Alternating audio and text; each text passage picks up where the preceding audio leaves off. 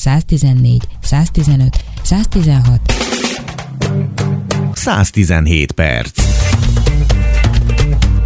A Civil Rádió majdnem két órás délutáni magazinja.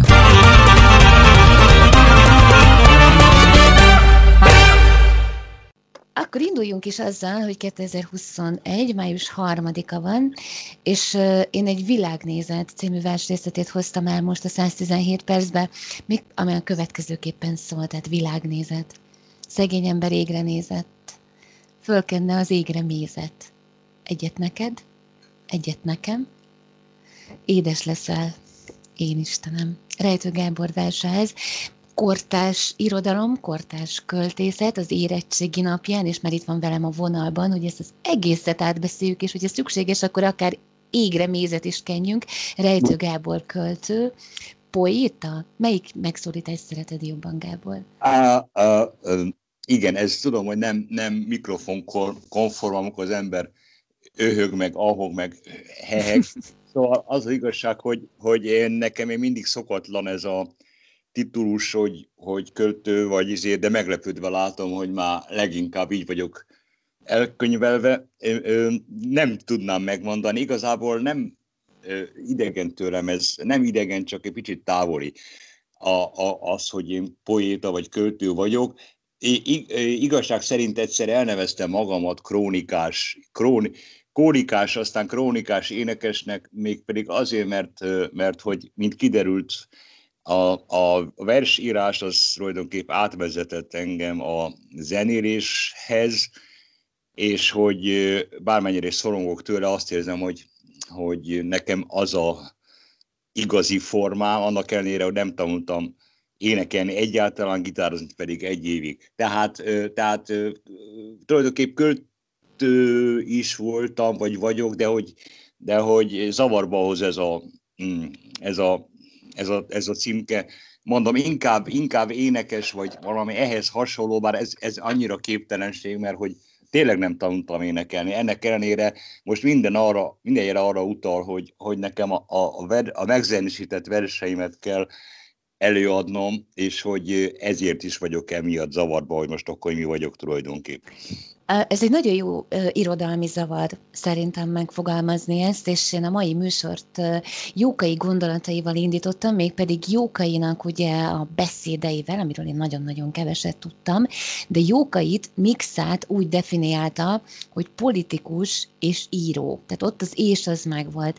És lehet, hogy egy ilyen, egy ilyen, egy ilyen finom szellemi forradalmon megyünk át, hogy, hogy úgy új definíciókat kell találnunk mindarra, ami most történik velünk az irodalmat illetően, de hogy lépésről lépésre haladjak, akkor maradjunk annál, hogy, hogy kortás krónikásunk vagy, kortás versben krónikásunk vagy. Igen, igen, ez, ez nagyjából megfelel a, a, a valóságnak, nevezzük így. Annál is inkább, mert ez most jutott eszembe, hogy ez az egész krónikás énekes kategória vagy címke, ez onnan datálódik, hogy, hogy nem is tudom, tíz évvel ezelőtt, valamikor 2010-11-2 körül írtam egy szöveget, a, és azt meg is lett zenésítve, és azt kell mondjam, hogy azt hiszem, hogy az a legelső felvétel, ami, ami ennek az alnak az előadása kapcsán rólam készült, mégpedig a nyolcadik kerületben a Kálvária téren, pontosan emlékszem, az akkori kedvesem Andrea Struklik Andrea vette föl az ő kameráján, és annak az a cím, hogy Krónikás ének. Azóta is műsoron tartom, ha ez nem nagyképű kifejezés, mert nem igazán szoktam műsorozni, de hogy itt innen indul a krónikás történet. És ezt a mai napig vállalom, azóta már született krónikás ének kettő, de egyáltalán a verseimnek egy elég jelentős része ilyen mondjuk így közéleti töltésű. Ami nagyon izgalmas lehet, hogy hogy születik meg a költő az emberbe. Tehát én valahol azt érzem, hogy, hogy ez olyan, mint amikor a grafitceruzát régen a nagyapám tanította nekem ilyen kis késsel hegyezni, és akkor egyszer csak így előbukkan a grafit. Ja, nem, ez egy... nagyon szép hasonlat. Ez nagyon szép hasonlat. Ez, és ez nem csak szép, hanem igaz is, mert ha ezt kérdésnek szántad, akkor nagyon röviden igyekszem rá válaszolni úgy született belőlem költő, bár mondom, hogy ezt akkor némi távolságtartással kezeljük ezt a kifejezést, hogy, hogy gyakorlatilag hajléktalan lettem. Tehát én újságíró voltam úgy jó 30 éven keresztül, aztán történt egy is más velem, ez egy teljes napot felülelő élő műsorban sem mondható el, hogy mi minden, és hogy a lényeg az, hogy az utcára kerültem, éveken át voltam, félig meddig, vagy egészen, talán egészen az ugye hajléktalan, és ekközben kezdtem el verseket írni, egész pontosan emlékszem rá, és egy idő után meg észrevettem, hogy ezek a versek ilyen dalszerűek, tehát a rímek, a zengése, vagy a nem tudom minek hangzása, és hogy mivel gimnazista koromban, már is itt vagyunk az érettséginél, egy éven át tanultam gitározni, és ez pont elég volt arra, hogy az osztályzenekarban én legyek az akkord gitáros, elő, elő varázsoltam valahonnan, valamelyik lerakatból a, a gitáromat, amit 25-30 éven keresztül nem vettem a kezembe, és megpróbáltam eljátszani egy-két verset, és így jött létre aztán a költőből a, a krónikás. Tehát, hogy így lett belőlem költő, és én erre tudtam is egy magyarázatot, amit a mai napig igaznak érzek, és akkor be is fejezem ezt a választ. Ez pedig az, hogy, hogy nem voltam rossznak, nem voltam rossz újságíró, azt gondolom. Tehát igen, most is így gondolom, hogy, hogy nem, nem voltam rossz újságíró, de a Jóistennek valószínűleg más szándéka volt velem, és, és hogy ez a szándék pedig az, hogy a lélekhez szóljak, ne az észhez. A lélekhez pedig a dal a legközvetlenebb, legegyenesebb út, meg a vers, a művészet, és azt gondolom, hogy ezért történhetett meg velem mindaz, ami megtörtént, és a mai napig is történik. Hmm. Ez nagyon szép összefoglaló volt. És Igen, több... és nagyon pontosan hajazva arra, amit mondtál, ez az, hogy az ember hegyezi a ceruzát, ez egy azért erős és pontos kifejezés, mert körülbelül így, így bánt velem az Isten, mert hogy én voltam a kőtömb, és aztán elkezdett vésővel kalapálni. Így lett belőlem az, aki most vagyok, és ez pontosan vizuálisan megfelel a ceruza hegyezésnek. É, igen, és azt gondolom, hogy kortásnak lenni nem könnyű. Én Jókainak egy, egy beszédét idéztem be ma itt a 117 percben nyitányként, vagy indulásként, és nagyon érdekes volt, én nagyon keveset tudtam egyébként Jókainak a, a, a, a, a megindító beszédeiről. Aha, Azok a tűzbe... Tű, ugye? Én is most kezdtem én is a mai nappal, a mai érettségi tételnek köszönhetően ö, kezdtem el ezt ö, utána nézni, és ahogy most hallgatalak téged, Gábor, eszembe jutott, hogy Jókai is kortás volt, fogalma nem volt arról, hogy 160 év múlva érettségi tétel lesz belőle. Tehát Mire, kortás mi az érettségi, mi volt a joga érettségi tétel? Már is mondom neked, itt ezt uh, kivágtam, azt mondja, hogy a, az 1848-49-es szabadságharc szónokairól szóló cikket kaptak szövegértési feladatnak a, a diákok. Mm.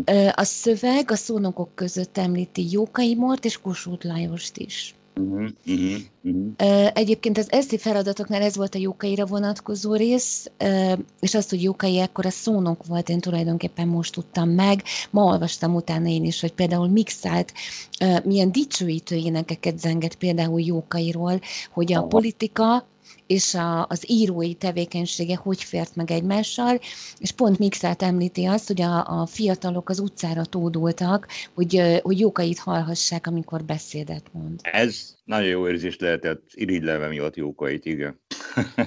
Ez manapság egy kicsit nehezebben valósítható meg, de hát mindegy, majd meglátjuk. Én, én nem hinném, hogy miattam valaha is az utcára fognak tódulni az emberek, de hogy épp a napokban határoztam el, hogy véget vetek ennek a, ennek a karantén életnek, meg a virtuális létezésemnek, és, és a jövő, és a e héten, tehát ezt közhírét tétetik, ennél jobb alkalmat nem is tudtam volna kitalálni, hogy, hogy ezentúl minden csütörtökön, tehát most csütörtökön kezdődően, fél hatkor vagy hatkor, ezt még nem tudom, a Margit szigeten a, a, azon belül a Madács Madács szobornál én egy jó fél órát zenélni fogok a dalaimból, mindenkinek, akinek ehhez kedve van, szeretettel van látva.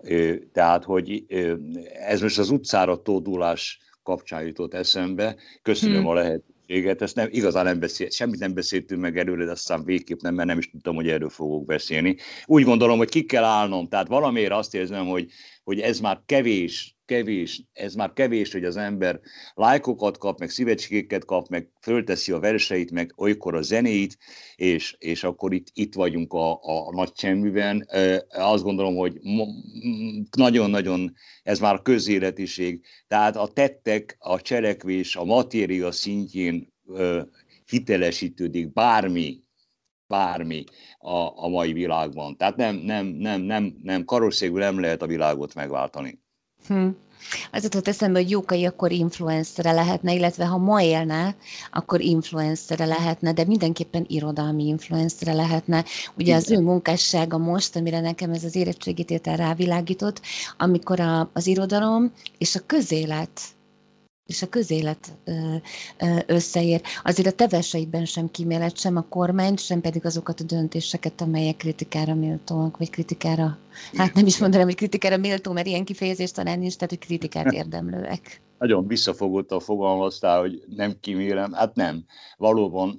Egyébként hát ez a vers, amit elkezdtél idézni, ugye ez egy négy sorosnak indult, Sajnos nem kerestem most elő, de ezt perc, egy percen belül meg tudom csinálni. Ennek a versnek aztán lett folytatása örömömre, és hogy ez a vers elég erőteljesen foglal állást a, a mai Magyarország viszonyaival kapcsolatosan, nem beszélve arról, hogy amit tegnap előtt tettem fel, a, a, mi is a címe, a kárt, igen, a, a kártyavető, a kártyavető dala most már ez a címe, hm. amely ezt a, ezt a rémisztő jelenséget járja körül, bár ez nem a legjobb kifejezés, vagy azt vizsgálja, hogy mit is hozhat erre az országra az a fajta meg, újabb megosztottság, ami a, a, a védettségi kártyával rendelkező, illetve nem rendelkező honpolgárok között esetleg megjelenhet. Tehát, és hogy ezeket én nem akarom. Tehát szeretném itt is elmondani, én ez pontosan a, a, a, arról szól, hogy én, én nem akarom ezeket, mert ezek meg, meg akarnak íródni, egyszerűen a fizikai tünetek sokassága kényszerít, vagy késztet, vagy bíztat arra, hogy írjak, és addig nincs is nyugtom, amíg le nem írom, és közzé nem teszem. És ez, ez, ez ennél a szegény emberesnél is így tűnt, ez egy bájos, nagyon szerethető négy sor volt, bár ebben is van egyfajta állásfoglalás, ugye egy add meg az Istennek, olyan az Istenné, és megkapod azt, ami, a, ami téged illet, de aztán ez jóval túllépett ezen a, ezen a kis körön, és egy sokkal nagyobb, hogy mondjam, szemszögből, vagy tágabb szemszögből vizsgálta meg a dolgot. Ugyanez igaz erre a mostani legutóbbi versemre, a, a, a kártyavetőre, mert el, onnan kezdem el, hogy ugye ki lesz most ugye, aki beszorul, kikerül most legalóra, nem szó szerint idézet, és a végére pedig eljutok odáig, ami egy általánosabb igazság, hogy amit az ember lenyom, akár magában, akár magán kívül, az előbb-utóbb visszaköszön, szembe jön vele, a szenvedő szembe ez az utolsó sor. Hmm. És a, billogok, és a billogókról szól. Ugye a billog soha nem volt nyerő, és már volt ilyen. Bocsánat, ha sokat beszélek. Nem, egyáltalán nem, sőt, akkor most egy kicsit belekerültünk a legújabb verset sodrásába.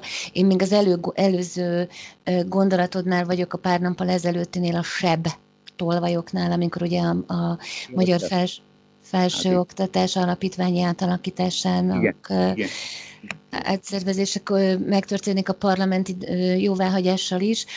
Ezeket a verseidet, Gábor, most az interneten keresztül tudjuk egyedül olvasni, ugye? Tehát ezeket a friss verseket, amiket most hát, említettünk. A legfrissebbeket, igen, igen, igen. De hát megjelent egy, egy kötetem, ami, ami már önmagában azt gondolom, hogy létjogosultságot adott az elmúlt néhány évtizedemnek, és hogy ez viszont hozzáférhető, de szintén csak úgy, hogyha valaki veszi a váradtságot és fölkutat vagy, vagy hát leginkább a Facebookon, igen. Ez a rózsatűzér, amiről most beszélünk, ugye ez igen, a legújabb igen, köteted. Igen, igen. És ezt hol, ezt hol tudjuk megszerezni, ezt hol lehet hozzáférni? Hát mondom, mivel ez, áll, ez könyvforgalomba, vagy hogy mondják, könyvesbolti forgalomba nem került, ez gyakorlatilag pillanatnyilag az ágyam és a villanyfűtéses pénz, pénzabáló kájhám között négy nagy nejronzacskó, vagy mi a fenében, igen, szatyorban hever, körülbelül száz példány, és, és úgy, nem azt mondom, hogy valaki jön ide a Nagyforos utcába érte, de hogy ha Facebookon megkeres, Rejtő Gáborként meg fog előbb-utóbb találni, és ott föl tudjuk venni a kapcsolatot, és akár postán el tudom küldeni, ha elküldik a pénzt, vagy pedig személyesen, én sokkal jobban szeretem, személyesen át tudom adni a, a Budapest majdnem minden területén, de leginkább itt a volt köztársaság téren, ezt nagyon szeretem. Itt, itt már legalább tíz könyvet átadtam er, az erre bátorkodó embereknek. Hmm. Hát kortás, kortás, ugye nem, akkor, akkor azt mondjuk, hogy kortás versírás most 2021-ben, és ma van az érettségi napja, és ami miatt én még kértelek téged, hogy beszélgessünk még egy kicsit, bár én mindig úgy gondolom, hogy kortás költővel beszélgetek, amikor veled beszélgetek. Hát nézzük akkor ezeket az irodalomtételeket. Te mire emlékszel a saját érettségidből egyébként? Igen, szóval miután volt rá másfél órám, hogy fölkészüljek erre a vizsgára, próbáltam felidézni az öt, öt évtizeddel ezelőtti események, és hogy az igazság, hogy, hogy rémülten vettem észre, hogy, hogy egyetlen egy dologra emlékszem az, az érettség konkrétumai közül, mégpedig arra, hogy matematikából négyesre sikerült érettségiznem, és ez csak azért említésre méltó, mert tavasszal, tehát emlékszem márciusban még bukásra álltam. Három tárgyra álltam bukásra, matekból, fizikából és oroszból.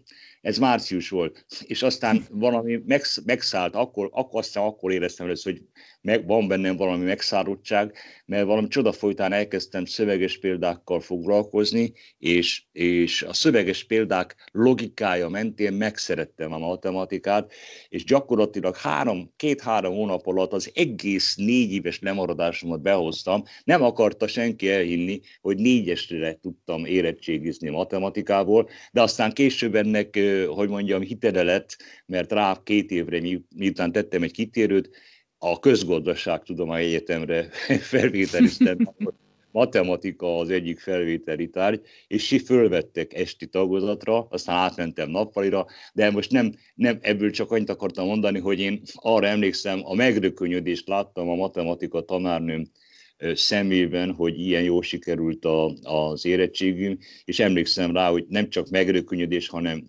némi kétség is, hogy ezt én biztos puskáztam, pedig nem puskáztam, hát ez, ez később bizonyítást nyert. Erre emlékszem, egyébként négyesre érettségiztem, 3,75-re azt hiszem, és így aztán négyes, négyes, négyessel fejeztem be a, a gimnáziumot, és hogy ez, ez egy, ez, egy, ez egy, nekem akkor ez egy sikerélmény volt, mert gyakorlatilag a matematika, a fizika és az orosz nyilván szinte végigbúdásoltam mind a négy évet.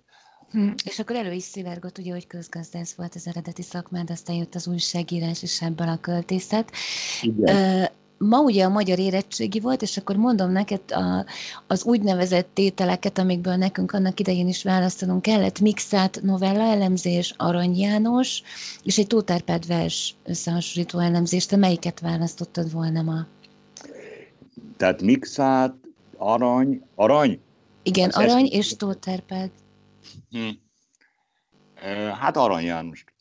Te Arany János. Hm. Arany János, igen. Én, én őt a legmagasabbak között tartom számon. Nekem ez nem is tudom, milyen gyönyörű, szinte fizikai gyönyörűséget okoz, amikor Arany János verseket, vagy, vagy ugye baladákat, pláne baladákat, vagy a toldit mormolom, olvasom, mert az a zengés, amit ő elővarázsolt és megtalálta a magyar nyelvben, az, az megrendítő. Tehát nem tudok rá jobb szót mondani. A magyar nyelv tündöklése az, ami a Arny János verseiben, írásaiban, költeményeiben erőjön. Tehát én a szerelmese vagyok annak. Mint hogyha az ős hazámba komolyan, mintha az őshazámba, vagy egy dzsungelbe, egy sivatag után egy dzsungelbe sétálgatnék, valami ilyen, ilyen oázis, és, és, és mélység, és, és sűrűség, és rejtelem zengelő ezekből a sorokból, és amikor, amikor nagyon-nagyon messziről megtalálok már úgy értem, hogy Arany János minőségéhez képest messziről nagy, rátalálok valami bájra, ami, ami, ami az én verseimben megjelenik, játékosságra, akkor, akkor mindig elcsodálkozom, és hogy a, a magyar nyelvet a világ egyik csodájának tartom. Tehát annak a szerves minősége, a, a belső titkai az, az, az, az, az, az, az a mennyországgal határos. Tehát nekem, nekem az, hogy én írhatok magyarul, ez, ez egy hatalmas ajándék, mert, mert csodákat rejt a magyar nyelv. Egy csomó olyan dologra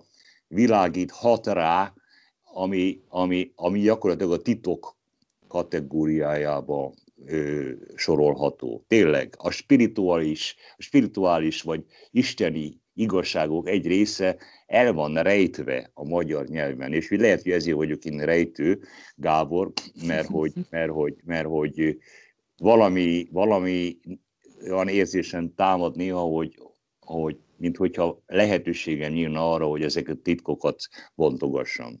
Hm. Rejtelmek, ha zengenek, örtálok hát igen, például, például.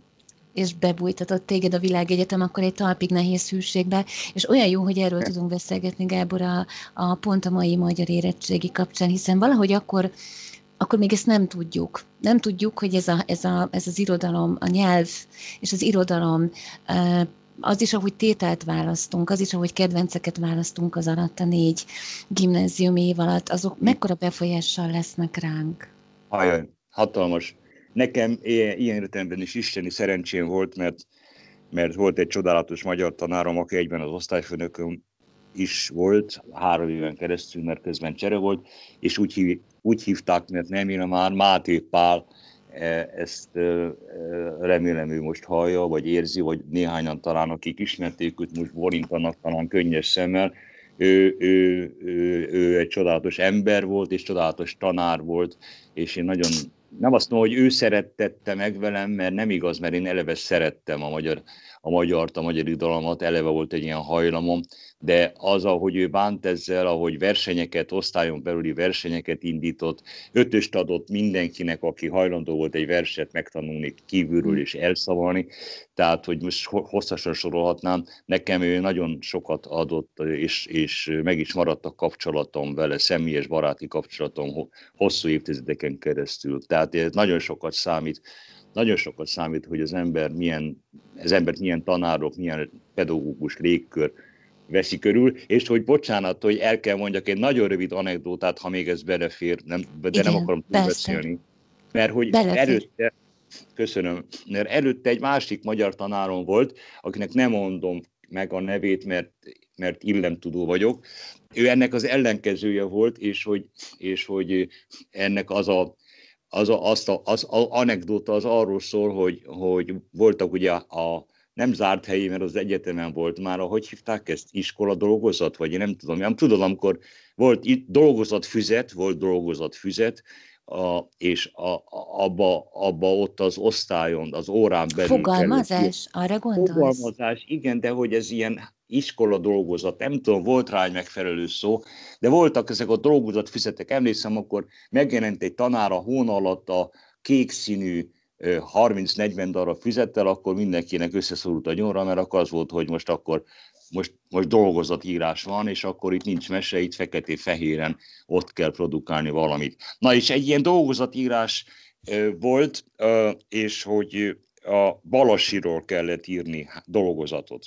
És én akkor már, én akkor már ez, ez messze vezetne, eléggé nem szabad szájú, de mondjuk a saját utamat jártam, bár ez elég nagyképű kifejezés, és én Balasiról nem egy hagyományos, szokványos filológiai kutatásokon alapuló munkát írtam, hanem egy életképet írtam le a saját fantáziám alapján, amelyben, amelyben amelyben udvarol a Losonci Annának, és ez nem talál kellő fogadtatásra a Losonci Anna részéről, és mindenféle mindenféle anomáliák származnak ebből, ezt most nem részletezem, mert hosszú is lenne, de a lényeg, hogy eléggé Vioni hangvételűre sikerült ez a házi dolgozat, és akkor ö, iskolai dolgozat, és amikor jött vissza a következő magyar órán a tanárnő, ö, enyhén vöröslő arccal, akkor lecsapta az asztalra a, a, a 44-ben annyian voltunk az osztályban dolgozott füzetet, és, és, és előadást tartott arról, hogy van az osztályban egy ember, aki, aki fel, felháborító, amit művelt, és van egy másik, aki viszont csodákat művelt, majd kiosztotta a dolgozatokat, és az, enyém, az én dolgozatomra az volt nagy piros betűkkel írva, hogy szó szerint meg emlékszem rá, elárultad Balasit a klasszikust. Ez volt a, hmm. és hogy helyesírás tehát külalak elégtelen, fogalmazás elégtelen. És volt egy osztálytársam, aki egy nagyon jó tanuló volt, ő persze ötös kapott, és amikor begyűjtötték a dolgozatok, begyűjtötte a tanár dolgozatokat, akkor azt mondta, hogy na itt van ez a két dolgozat, aki akarja, nézze meg. És hogy, és hogy talán várható is most már a fordulat, az osztály kétharmada odatódul, az egyharmada nem mozdult, a másik kétharmada pedig egymás kezéből tépte ki az én dolgozatfizetemet, mert mindenki arra volt kíváncsi, hogy, hogy, hogy mit műveltem megint. Na ez csak a, a, arról szól, de ez nem tántorított, mondanom se kell engem az utamról, tehát ez csak arról szól, mind a két példa, hogy milyen meghatározó tud lenni egy, egy, egy, egy, egy pedagógus egy tanuló életében. Akkor el is típném az egyik mondatodat, hogy na lássuk, mit művelt megint a Rejtő Gábor. Tehát akkor keres, keressék a kötetedet, keressenek a közösségi oldalakon keresztül, illetve akkor csütörtökönként, tehát akkor még egyszer emlékeztetőként, minden csütörtökön fél hatkor a Madács Igen, legyen fél hat. Akkor ez most eldőlt. Csütörtökön fél hat a Madács szobor előtt lévő kis térségen, ami nagyon, nagyon kellemes, mert a nagy rét, van itt egy nagy rét, meg arrébb van egy nagy csodálatos, virágos rózsakert, most még nincsenek benne rózsák, de egyébként gyönyörű. A kettő között a madács, van a madács szobor, és hogy ott, ott, ott, ott leszek fél hat és hat között, és a saját dalaimat fogom előadni. Esetleg még verseket is olvasok, és mindig viszek magammal két-három könyvet, hát ha akad valami elszánt ember, aki, aki erre hajlandó áldozni. Hm. Nagyon jó volt, hogy itt a, a Magyar Érettségi napján pontosan erről tudtunk beszélgetni, ez a magyar érettség, a magyar nyelv érettségének hát egyik lényege.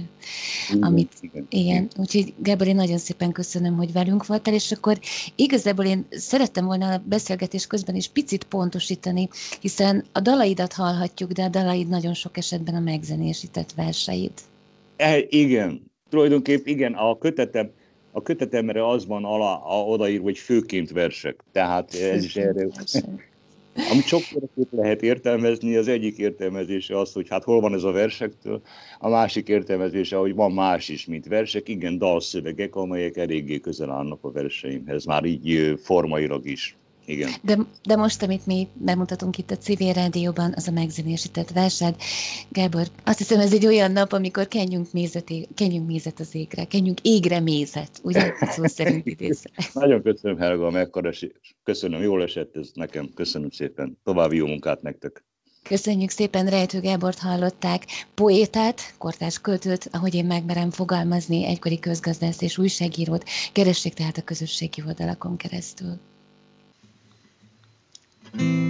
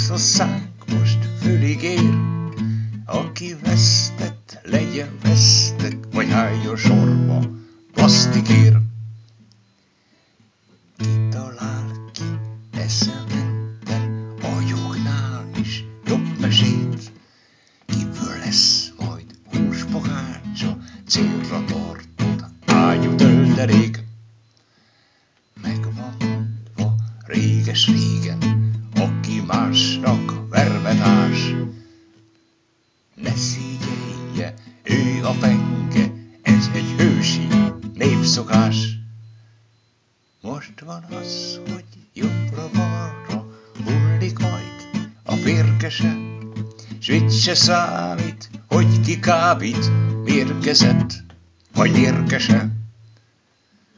Döntsük el, hát döntsük gyorsan, hisz a szánk most fülig ér. Aki vesztett, legyen vesztek, vagy álljon sorba, pasztikér. No de baszki, ilyen volt már, és ami billog, nem nyerő,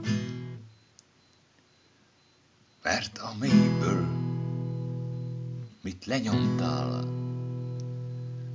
majd szembe jő a szenvedő. Tarara,